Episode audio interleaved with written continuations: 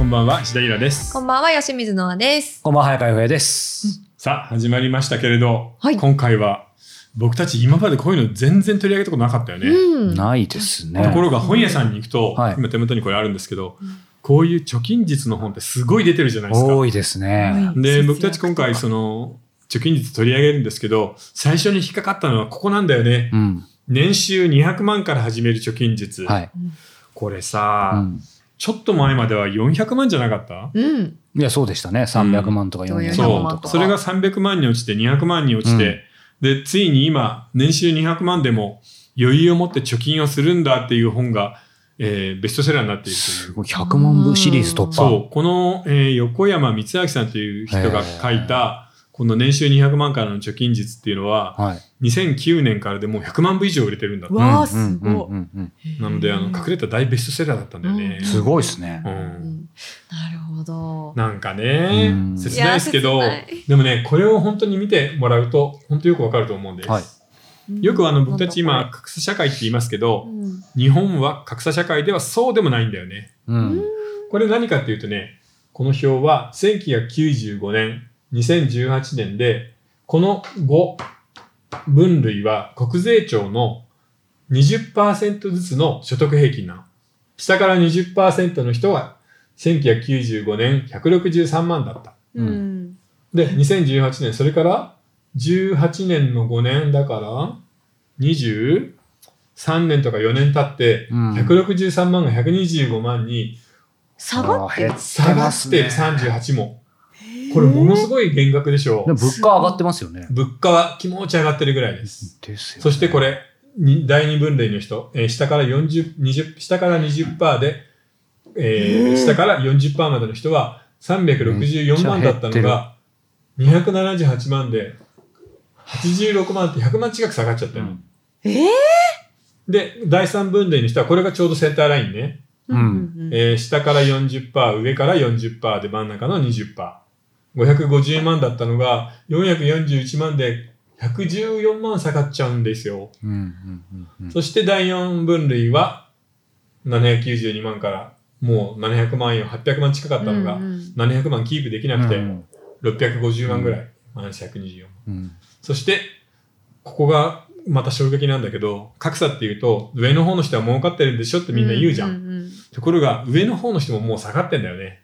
うん1423万から1250万に年収で200万ぐらいの平均で下がっちゃうっていう。なんか、ぼ僕らあのからするとね、もう1400万か1200万だったらいいじゃんってね、思っちゃいますけど、でも200万近く下がってんだから、やっぱりね、200万大変だと思うよ由々しきことですだってよね住宅ローンがあるうん子供を学校にやっているって言ったら、もうこれじゃ全然。ね。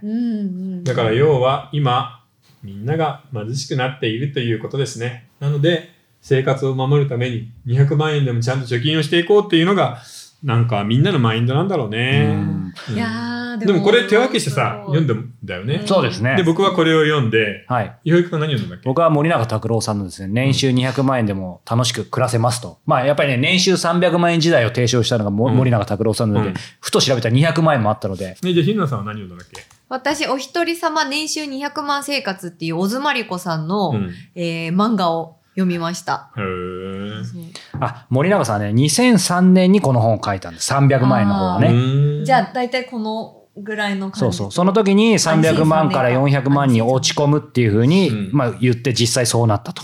うん、で、それから今まで2003年から十何年間で300そうそう万が200万になったってことか。ななるだろうみたいにこれからね、うん言ってますよね。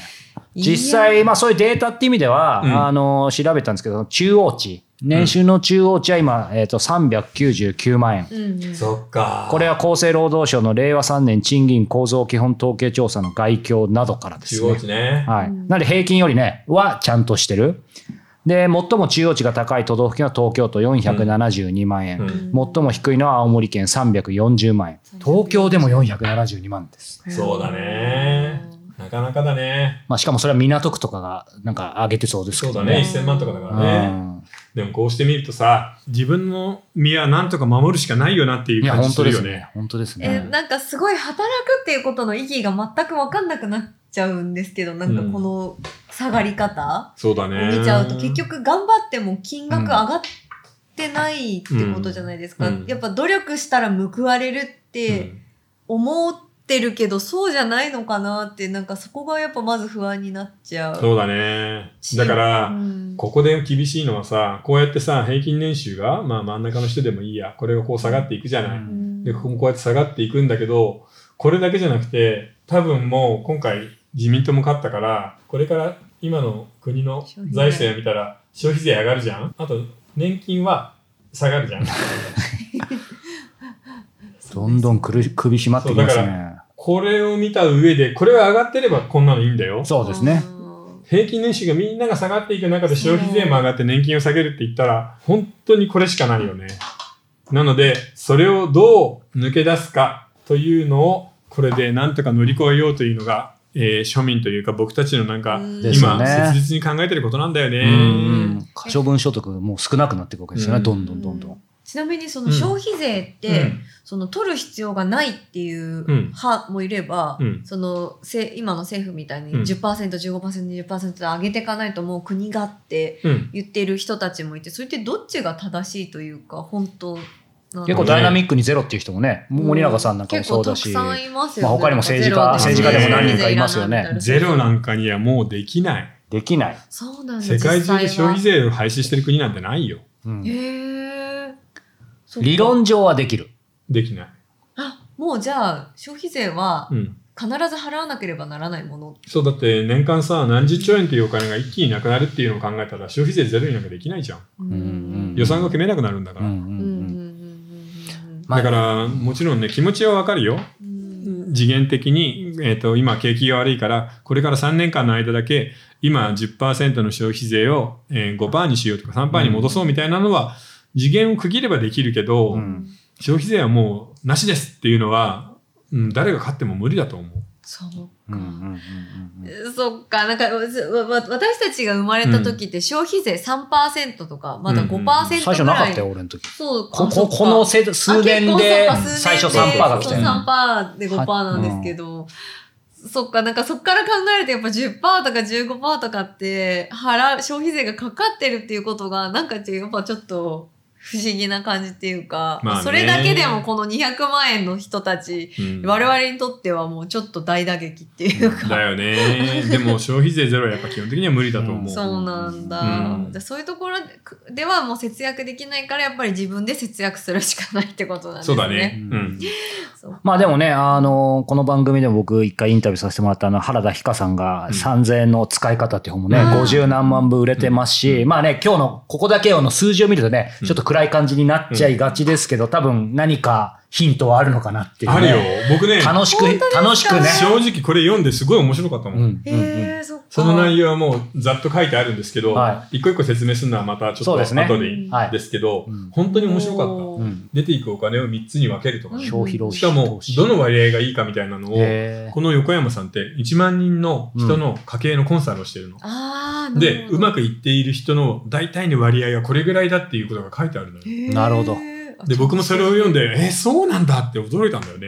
うんなので、なかなかだと思う。うんうんううんんそっか。まあそれでじゃあ実践すれば豊かな暮らし200万円でもできる可能性はあるっていう。うんうんいや、要するに、豊かな暮らしができるんじゃなくて、将来への恐怖が薄らぐ暮らしができるぐらいまでしかいかない。そっか。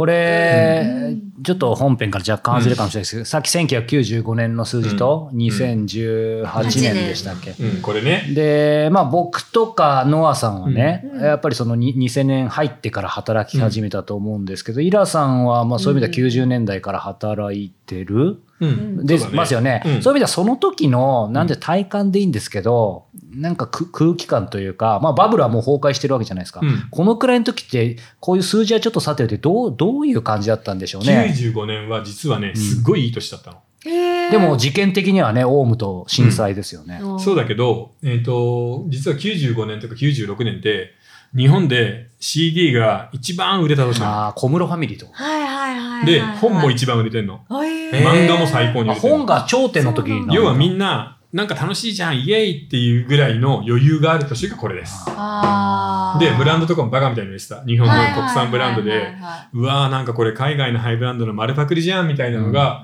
普通に商売になってバンバン儲けてた年。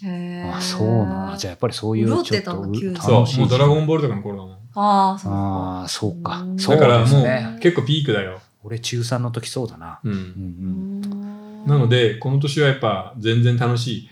もうイケイケだよね、みんな。うん。その時に昔に比べたらもうバブルも崩壊してうんこの先みたいな空気もあんまりなかっあのね、バブルが崩壊して早かったのは株なんだよね。た。うん株はかなり落ちてたけど、不動産は結構粘ってたし、はいうん世の中全体にバブルの余熱が残っていて、そうか余熱だけでも。高い服買うとかさ、ううんん安いご飯は食べないみたいな感じだったわけ。女の子を誘うときは、ちゃんとしたイタリアンに誘うみたいなのが、こんな時代です。まだ残ってたなんるですね。ファミレスとかじゃないってことですね。なるほど。そう考えると、やっぱり、ここら辺でさ、86万厳しいよね。うん364が278だから、本当に、いや、厳しいですえね。ーこの、このラインね、うん国民の40%、ここで40%だからね、うん下からう。ん40%の人が、本当にもろにここの年収200万に入っちゃうんで、200万台ってことで。あーあ、本当だ。そうだ。うん、なので、この本が売れて100万部いくのは、うんもうそれだけ、うんうん今の僕たちの時代がうんこういう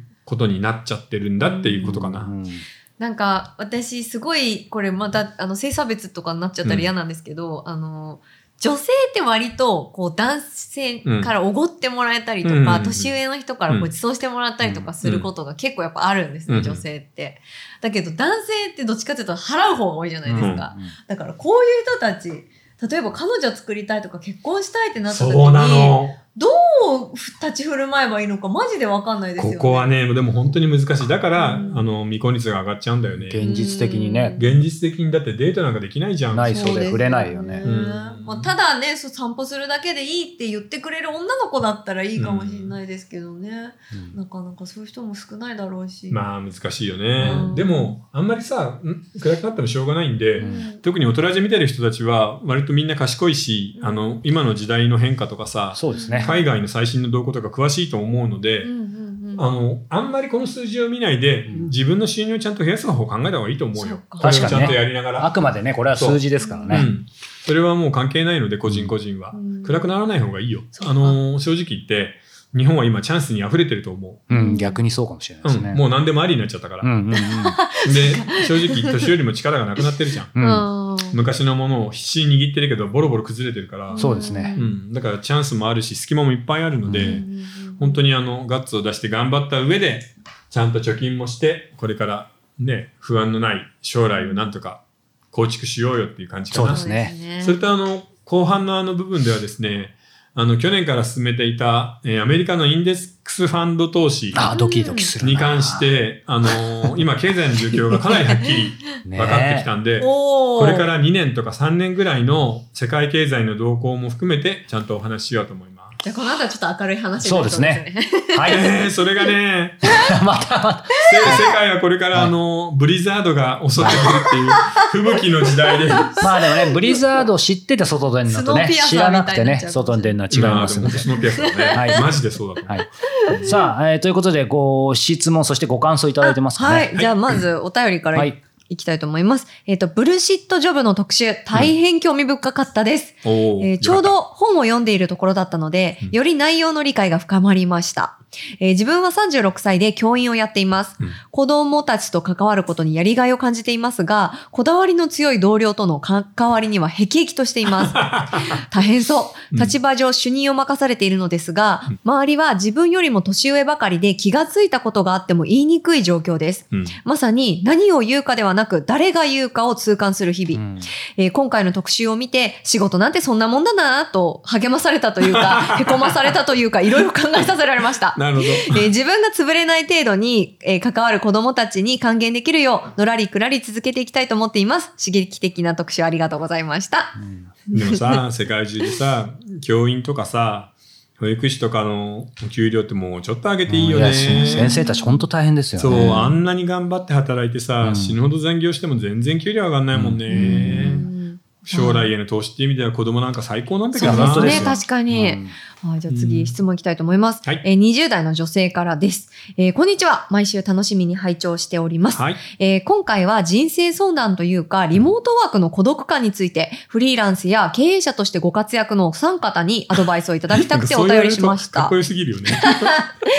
えー私は今年からフリーライターとして独立し、うん原稿を書く仕事と並行して、業務委託のような形でウェブメディアの編集業務にも関わっています。おおなるほど。うんえー仕事内容自体は自分の得意なスキルを活かせるので大きな不満はないのですが、完全にフルリモートで働く孤独感に耐えられなくなってきました。うんえーどちらかというと人見知りで人と話すのが苦手なので、フルリモートで完結する今の働き方は快適なはずなのに、誰かと話したいという矛盾を感じて辛いです。えーフリーランスを辞めて再就職するのも考えたのですが、収入や労働時間などの条件面だけを考えると、今は会社員時代より少ない、えー労働時間で当時の手取りより多く稼げているため、うん寂しいというだけの理由でハードな会社員生活に戻るのはもったいないかなと思っています。皆さんはご自宅で一人で仕事を進めていて孤独になることありませんか？そんな時にどう対処しているかぜひお聞きしたいです。えーどうよ、くん。まあでも人に合ってるもんね。僕、でもそうなんです。このか、あの、大人ジム行ったことあるかもしれないですけど、同じタイプだったんで、もうずっと快適だったんですけど、さすがに去年ぐらいからやっぱりちょっと、なんだろう、あの、病んできたので、うんイラさんおっしゃる通り、やっぱりまあ仕事で無理やり人と会う必要ないかもしれないですけど、なんか別で趣味でもいいから、なんか、やっぱり人と会った方がいいんじゃないですか。まあ普通の答えになっちゃうかもしれないけど、うんだからわざわざハードな世界には戻らない方がいいと、うん僕は思います。せっかく抜け出したんであれば。ー確かで、にヒルさんなんかは？私はリモートというか、あの基本的に人と会うことが少ないので、うん多分同じ感じなんですけど、うん私がなぜ病まずに生きていられるかっていうと、うちに猫がいるからです。なるほど。それはあるな。猫が2匹いて、うんあのーもう赤ちゃんなので、うんもうずーっと喋ってます、猫と。話し合いとね、そう。話し相手。だから本当にそれでコロナの、あの、長い時間うんは、本当自殺せずに、あの、命をキープして生きていられたのは、猫のおかげだって思うぐらい、うんうん本当に、あの、助けられてます。うんあのね、これね、実は僕はじ孤独全然平気なのね。う。うんん。なので半年間誰とも喋らずに原稿書いても全然へっちゃらなので、うんちょっと質問答えにくいんだけど、ううんちの子供とかさ、うん。ゲームとかやりながら、要するにスマホはつなぎっぱなしでずーっと喋りながらみんなでゲームやってるのよ。あ、面白い。うんうんで、それが今の子って普通の遊び方だから、確かにねそれをやったら原稿を書きながら誰かと電話をつなげっぱなしにして、うんくだらないおしゃべりをしながら原稿を書く。ずっとオンラインねでリモートそう。編集業務も部。全部それでできるじゃん。うんまあ原稿書くのはちょっと大変かもしれないけど、うんうん編集業務でね、ちょこちょこ直したりとか、レイアウトしたりするとかだったら、誰かと喋りながらやると効率いいから、うん仲のいいオタク友達とか、うんそういう人とくだらない会話ができる人とつなぎっぱにする。確かに。確かに。それを1時間、2いいね時間やれば1日、うん。残りの時間は全然大丈夫ですよ。うん。それ直接ね、なんか会社がみんなリモートで利害関係ある同士がオンラインつなぎっぱなしは苦痛だけど、そそうじゃないうん。ね。どうでもいい友達とかだったらいいかもしれないですね。いないのかな？アニメ好きなうん。人とか、うん。誰かの熱烈なファンだとか、うん。うんいうのと、ね、そうまくはまれば楽しいと思うよ。確かに。うんうんうんうんで、し会社に関してはもう絶対戻んない方がいいと思うね、うん。これからはやっぱり個人の時代だよ。そそれそれこそ時間が短くて収入が多くなったんだったらね、うんやっぱそこはもう絶対的にいいですよね、それは。うん、そうだね、うんだから今そのやり方で頑張りながら、さらにあの他の仕事が請け負えないかどうかっていうのをうまく考えていっていいんじゃないかな。はい。うん。さあ、ということで、ね、この後のテーマにも少しつながりそうですが、えーこの後続きはですね、え4通り、えーご視聴いただけます。えーニコニコ動画、えー YouTube メンバーシップ、えー、audiobook.jp、そして Apple Podcast サブスクリプション、えー最近ちょっと噛みがちでしたが、大丈夫ですかね、大丈夫でした4つが多いんだよね。どれでもいいんですよ。はい、はい、はい。でもど、どれも大事ですので、はい。えー続きは概要、続きの、えー視聴法は概要欄をご覧ください。はいそれでは後ほど。はい